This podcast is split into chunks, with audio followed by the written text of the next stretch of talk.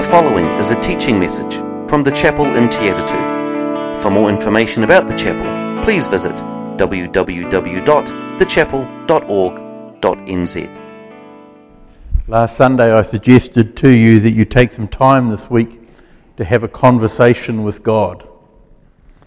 I won't do Bill's trick of saying, So, who did that? It's holding people accountable. How could we possibly hold people accountable? How did your conversation go, though, I wonder? I had a conversation with God during the week. Can't say I heard an audible voice, but I have no doubt it was God speaking.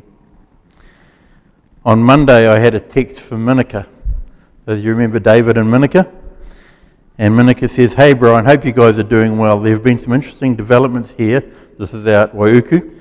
And a friend of mine from our church has become super passionate and interested in all things DMM, that's disciple making ministry or disciple making movements. I told her that we still meet with you every so often, and she said next time you come out, she would love to come along too, if possible, and talk more about it. She's already read half of the Contagious Disciple Making book. And so I see things happening out there. Have conversations with Mike Porteous, who many of you remember came along, and he says, Things in Zambia uh, are looking like they're just about to explode. He's going on a missions trip there later in the year, and we'll get him back after that. But this multiplication of disciples through using sort of Discovery Bible Study in Zambia that Mike's involved in, and we've become involved in uh, through the relationship with Mike, who contacted me to find out about DMM and Discovery Bible Study. And then he talks about the things in Fiji that are stepping up the other person, when Mike came out, there was a couple, Keith and Joy, who many of you have met. And Keith came and talked about, particularly about the stuff they've been doing in Thailand. And so every two to four weeks, I catch up with Keith and Joy. And this week, it was due to catch up with them on Tuesday. So I'm driving out there on Tuesday morning before the heavens opened. Um, and I'm thinking, God, I'm really frustrated. I'm going, it's like, here's things happening for Minika and David out in Waiuku, and, and there's things happening through Mike, and I'm going, God, it's just, I don't have the time at the moment to give that I feel I need to give to see things happening here where we are. And again, on Monday, my dad had transferred to uh, Arran Court to be with mum. And uh, that's really been a positive for him. He's, he's settled He's feeling a lot more positive in himself just simply because he knows he's safe where he is. And I'm going, I just don't have the time. And I sense God say to me, So, what did I say to you last year on the 19th of June? So, the 18th of June was a Saturday night when I got a phone call at 11 o'clock to say Dad had had a fall and we've rung an ambulance. And Dad was lying on the room floor of his apartment, waiting for the ambulance, which arrived six hours later and took him to hospital. And the word God gave me at that point was honour your father and mother as the Lord your God has commanded you, so that you may live long and that it may go well for you in the land that the Lord your God is giving you. I said last week how I equate the land with all of the promises that God has given. And I just sense God saying, You do what I've commanded you to do, and in my time. And I come back and I'm preaching through Abraham again. And it's that continual listen, lesson about learning to live by faith not by our plans, but by what God has spoken. And so God speaks through our thoughts and through stirrings in our spirits, through friends. I went and when I caught up with Keith and I sat down I shared that conversation with him. And he was able to reassure me that God's got this. And he was sharing about stuff that's happening down in Pahiatua and Palmerston North and things that have all sparked off. You know, when I came here eight years ago, and I was talking about Discovery Bible Study, I didn't know anyone else in New Zealand talking about Discovery Bible Study. And at the end of 2018, there was a group of us gathered in Hamilton to talk about Discovery Bible Study and disciple making movements. And we were kind of just like the outliers. And yet there's a sense that God is stirring something throughout this nation in His time. Remember that Abraham's been having this conversation with God where God assures him that he is his provider and his protector. And so Abraham asks questions about the heir. How can I become the, the father of a great nation if I don't have a son? My, one of my servants, one of my, one, of my, one of my household is going to become my heir.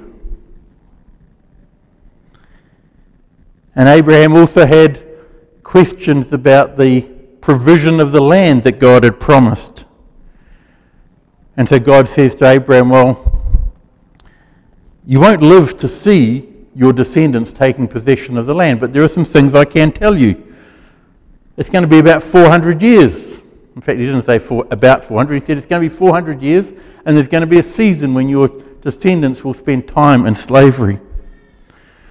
And he talked about the extent of the promise. He said it's going to stretch the land, it's going to be from Egypt up to the Euphrates River. And God also slips in there one of the reasons for the delay. God says that the sin of the Amorites has not yet reached its fullness. In other words, when the nation of Israel finally come into the promised land, part of what is happening there is they are executing God's judgment on the sin of the Canaanites. Specifically, here it mentions the Amorites. And then we had that very visual covenant making ceremony as the heifer and the, and the lamb and the goat are cut in half, and then the pigeon on one side and the dove on the other, and, and the, the flaming torch and the, the fire pot pass through as God makes this covenant with Abraham. And we're given this wonderful assurance that Abraham believed the Lord and God credited it to him as righteousness. And so Abraham's questions have been answered and his faith is now strong. Well, maybe not, because we keep reading the story. Now, Sarai, Abraham's wife, had borne him no children, but she had an Egyptian slave named Hagar. So she said to Abraham, The Lord has kept me from having children. Go sleep with my slave. Perhaps I can build a family through her. Abraham agreed to what Sarai said. So after Abraham had been living in Canaan ten years, Sarai, his wife, took her Egyptian slave Hagar and gave her to her husband to be his wife. He slept with Hagar, and when she conce- and she conceived. When she knew she was pregnant, she began to despise her mistress. Then Sarai said to Abraham, You are responsible. Oh, I could go into that one. You are responsible for the wrong that I am suffering. So I could get myself in so much trouble this morning. Yeah, on Mother's Day, exactly. I put my slave in your arms, and now that she knows she is pregnant, she despises me. May the Lord judge between you and me. Your slave is in your hands, Abraham said. Do with her whatever you think best. Then Sarai mistreated Hagar, so she fled from her. The angel of the Lord found Hagar near a spring in the desert. It was a spring that is beside the road to Shur, and, and he said, Hagar, slave of Sarai, why, where have you come from, and where are you going? I'm running away from my mistress Sarai, she answered. Then the angel of the Lord told her, Go back to your mistress and submit to her. The angel added, I will increase your descendants so much that they will be too numerous to count. The angel of the Lord also said to her, You are now pregnant, and you will give birth to a son. You shall name him Ishmael, for the Lord has heard of your misery. He will be a wild donkey of a man. His hand will be against everyone, and everyone's hand will be against him, and he will live in hostility towards all his brothers. She gave this name to the Lord who spoke to her You are the God who sees me.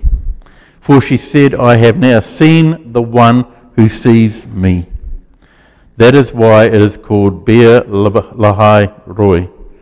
It is still there between Kadesh and Bered. So Hagar bore Abram a son, and Abram gave the name Ishmael to the son she had born. Abram was 86 years old when Hagar bore him Ishmael. Abram was 75 when they left Haran. Ten years have passed as we have tracked the story through chapters 12 to 15. If we take a sneak look ahead, it'll be another 15 years before the son of the promise, Isaac, is born. Abraham will be Abraham and he'll be 100 years old. And Sarah will have been renamed Sarah and she will be 90.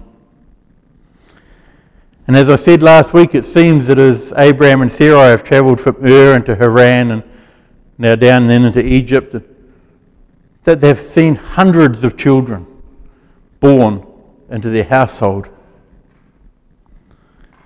But still, Sarai is unable to fall pregnant. Finally, in desperation, Sarai has a plan. Now, as a bloke, I will take some risks, but I am not even going to begin to try to explain and understand the emotions and the thinking that goes into this decision, the desperation that drives a decision like this, and the shift of emotions. Suffice to say that just because the head can accept a certain course of action doesn't mean the heart is ready for the consequences.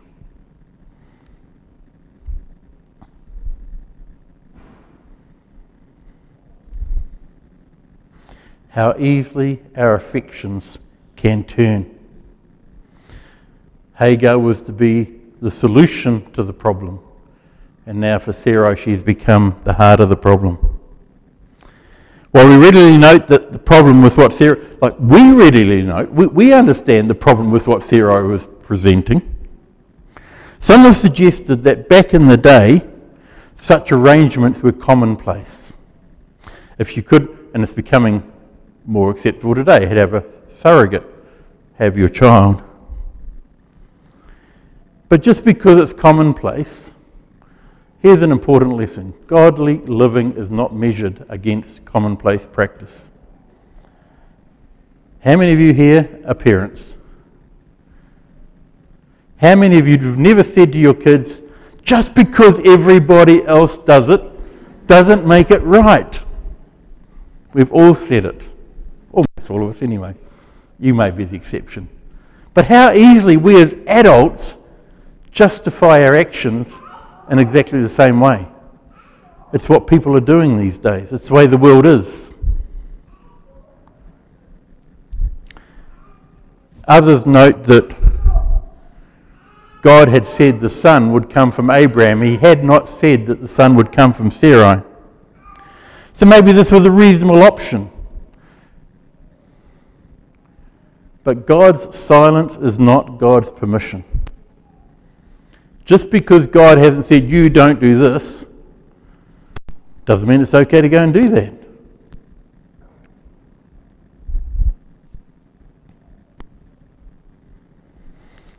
Godly living is guided by what God has said, not by his silence. In Proverbs 14:12 and again in Proverbs 16:25 we're told that there is a way that appears to be right, but in the end, it leads to death. Everybody may be on the road, but check out where the road's going.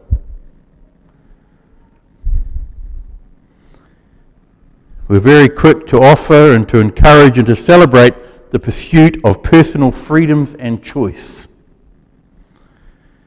But we do all we can to hide away the consequences of that freedom and those choices. We don't speak of the misery and suffering that comes from those choices. The clearest example I've ever had was get a phone call from an elderly member of my congregation in her 80s who said, I need to talk to you, Brian.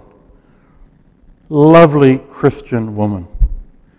But she had had an abortion when she was 15 and she had carried that all through her life. We hear the stories, but we don't see those told out when everyone's pleading for their rights and their freedoms. And there are so many more issues that we are facing in our world today. And there are consequences being played out for those, but we, we, we pump up the freedoms, the right to choose, and we totally ignore the harvest of misery that is coming. But the Bible never shies away from being honest about the consequences. I do feel a little bit sorry for Sarai because, um, in one sense, her intentions were good. But good intentions don't always lead to right action. You see, God had spoken to Abraham, not to Sarai. There's no record in the narrative of God turning up to Sarai at this point in time and saying, This is what's going to happen. He told Abraham what the calling was. He gave the promises to Abraham. He made the covenant with Abraham. He had the conversation with Abraham. And when Sarai comes to Abraham, Abraham should have gone, No. Even if he didn't know that the plan was contrary to God's will, then surely, if this is the way of fulfilling God's plan, then surely the logical thing would be to do what he had done in last week's reading, which is go and have a conversation with God. Hey, God, Sarah has proposed this option. What do you think? And God would have gone, That's not the plan. One wonders whether Abraham didn't want to hear a no. And often that's the reason we don't go to God, is because we don't want to be told no.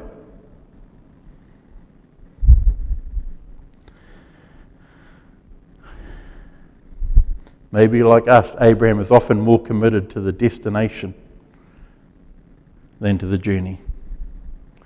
He hadn't yet learnt that the means do not justify, sorry, the ends do not justify the means. You cannot achieve God's purposes through human plans. Abraham is learning very slowly to have faith in God.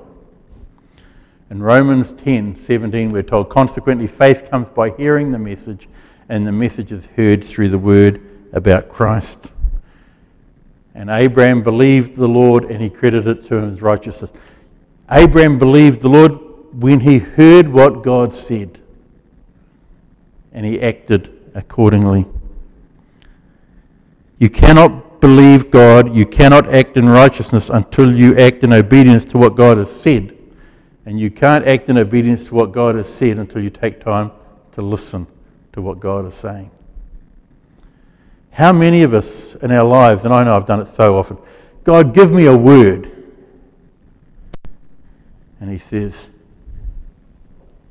How many do you need? Until we take note of what God has already spoken here, until we begin to take notice of that, we cannot sit back and say, Oh, yeah, but I haven't got time for that. Give me another word.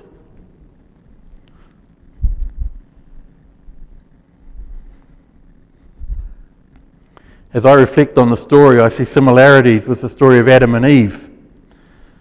I was talking about it with Margaret last night. She said, I've never really realized this that when God said, You can eat from any tree in the garden except these two, that that was before Eve was created. Eve wasn't there to hear the command. And so when Eve went and took from the fruit from the tree and tasted and went to Adam and said, Here, try some. Adam was the one who knew. Adam was the one God had spoken. Adam was the one who sort of said, No. God has said, No.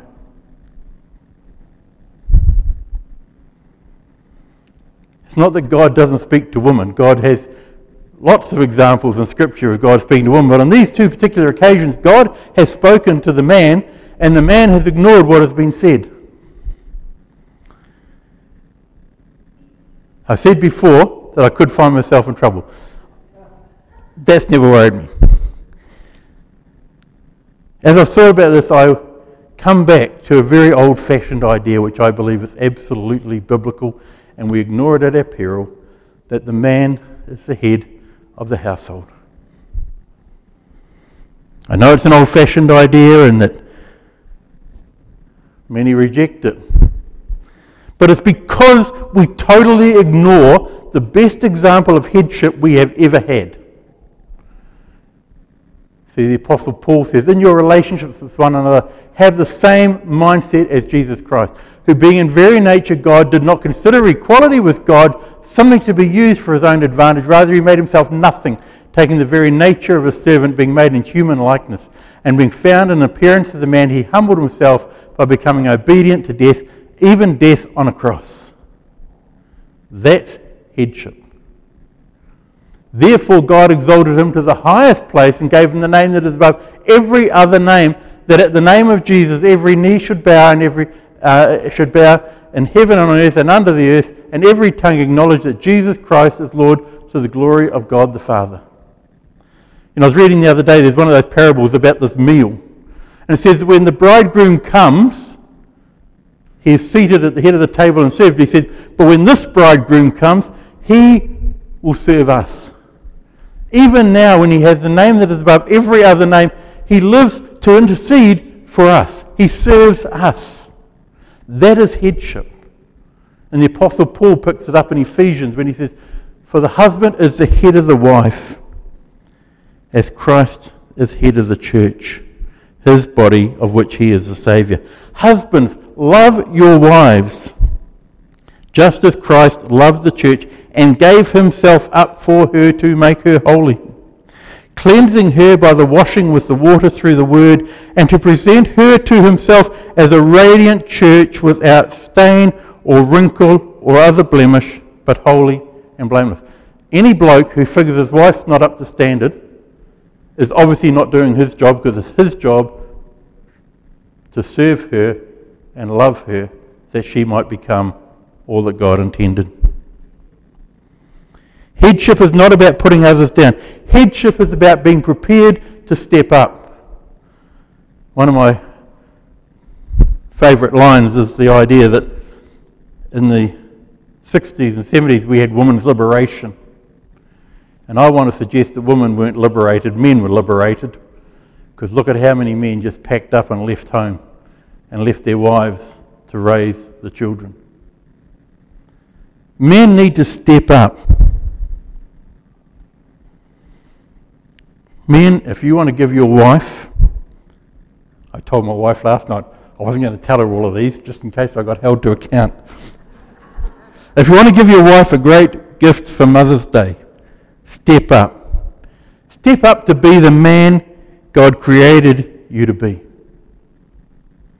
Step up and give your wife the love and attention that she deserves and that God commands. Step up and set a godly example for your children, your grandchildren, your nieces, nephews, and neighbours. How many times the problems that we see and face around us is because men are not prepared to step up. And one of the biggest problems we face today is there is such an attack on men who want to step up. I'm not too scared about saying about men being the head of the house. I preached that in Melbourne. And about a quarter of my congregation were young women, single women, aged between 20 and 35. And I said, Which one of you would not choose to marry a man who would lay his life down for you? I had full agreement. The Bible knows what it's talking about. We need to learn to walk in obedience to it. However, the, this narrative actually isn't driven by Abraham and Sarai. This, this narrative centers on Hagar. In some ways, Hagar and Ishmael are the victims in this. Hagar was a dutiful, obedient slave. She had been acquired by Abraham and Sarai when they spent their time in Egypt.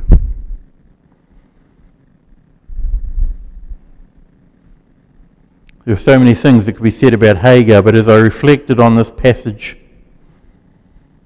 and I thought about Hagar, and I thought about all of the, particularly women, but there are men as well, who in one way or another find themselves in Hagar's place. They've been taken, they've been used, they've been abused, and they've just been cast aside used, lost, and alone. Now, some of us in our society who find ourselves in that place, it's because of the choices we've made. But so often it's the choices that others have made for us. And even that's impacted the choices that we've made.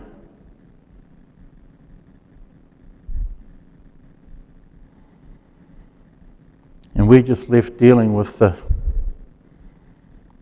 the fallout from the choices that others have made. You know, it really doesn't matter how you got to where you are. If you are a person here this morning who's feeling lost and alone and broken, and you might go, oh, we're not like that here. Well, you have a look at how many high profile Christian leaders fall. And that's because they are hurting and lost and alone and broken and just don't find a safe place to deal with it. So just because I stand here does not mean I do not feel broken and lost and alone. We need one another. Abraham and Sarai had cast Hagar aside, they had driven her away. However, the angel of the Lord found Hagar. What a beautiful statement. The servants of God had driven her away. But the angel of the Lord found Hagar. God comes looking for those that others would cast aside. And he calls them home.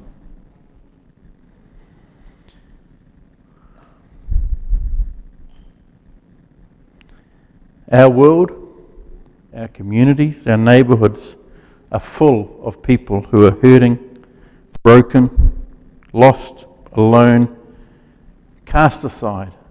And our God is still the God who sees. He is still the God who seeks those who are hurting and broken and lost and alone and cast aside, and He still longs to bring them home.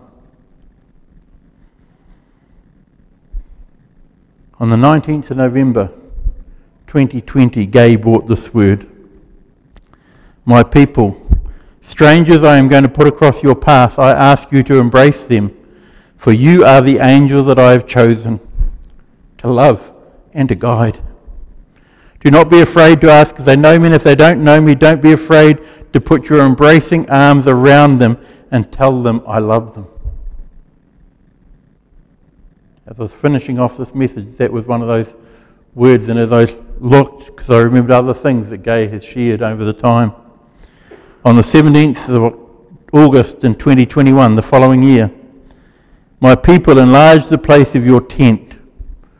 And it's like, not build a bigger building, enlarge, open up yourself, enlarge the place of your tent. So many of us live in such small worlds that we don't have room for others. It says, My people, enlarge the place of your tent and let the curtains of your habitations be stretched fearlessly, confidently, and boldly draw near to the throne of grace as I take you from the place of wilderness where you have been to a new place. Cease all judging and criticism and unite as one so that the plans I have for this fellowship will expand beyond all measure. And then on the 6th of November last year, you are a people of power a people I have chosen, I have anointed, I have prepared you to take prepared to take you out to where those who are heartbroken need to know the love of Jesus. You will need courage. You will need perseverance. You will need me, your living God. I have brought you through many trials and many tribulations to bring you to this place that my disciples will go out and reach those who have need of my mighty spirit. I'm not reading from words that God wrote thousands of years ago. These are words that God has brought fresh. So when Gay brings a word like she did this morning, where do you go? Well, that's nice. Had one person comment, uh, and they were being really sincere. They said, It's a long time since we've sat in a church service and heard God bring a word through someone with such freedom. Because most churches are so carefully programmed that God doesn't actually get to say anything unless it was written in last week. One of the things that's really encouraged Mike and I of recent weeks is the number of times we've gone, wow, how did that fit together so amazingly? We shouldn't be amazed because we know it's the Holy Spirit, but it's like we don't sit down at the beginning of the week and say, Brian says, I'm going to preach on this. Mike says, well, I'll say this in the songs. And, and Bill says, well, I'm going to. It's like God brings it together. And so when God brings these words, it's because He is, this is our land. So we can go, oh, that's nice. That's really encouraging. Thanks, Gay. We go, well, that was a pretty cool word. But really, these are, this is our land. These are our promises to be claimed. God has promised these things to us, and it's up to us to claim them. That's what Bill said at the beginning. When God has told you to do something, don't wait for God to do it. These are our callings to be pursued, and they're His commands for us to obey, to reach out and love the least and the lost, the broken and the hurting. Why? Because that's the nature of our God. He goes looking for the ones that others have driven away. God continues to call, He continues to send and we are, I loved when I looked at that guy's word, was, you are his angels. The word angel means the messenger. Some think that this manifestation, this the angel of the Lord, was actually Jesus pre incarnate. But Christ is in each one of us. And he wants us to go and to love. And we learn it within the body as we love and care for one another, irrespective of where we've come from who we are, what our struggles are. We learn to love one another, and then we can practice that and put it into practice out in the world. If we don't get too busy in our own little worlds, enlarge the place of your dwelling. We are his agents, his messengers, his ambassadors, Paul would say, seeking out, reaching out, reassuring, and calling home those who are hurting and broken those whom others have used and pushed aside and cast away. God bless you.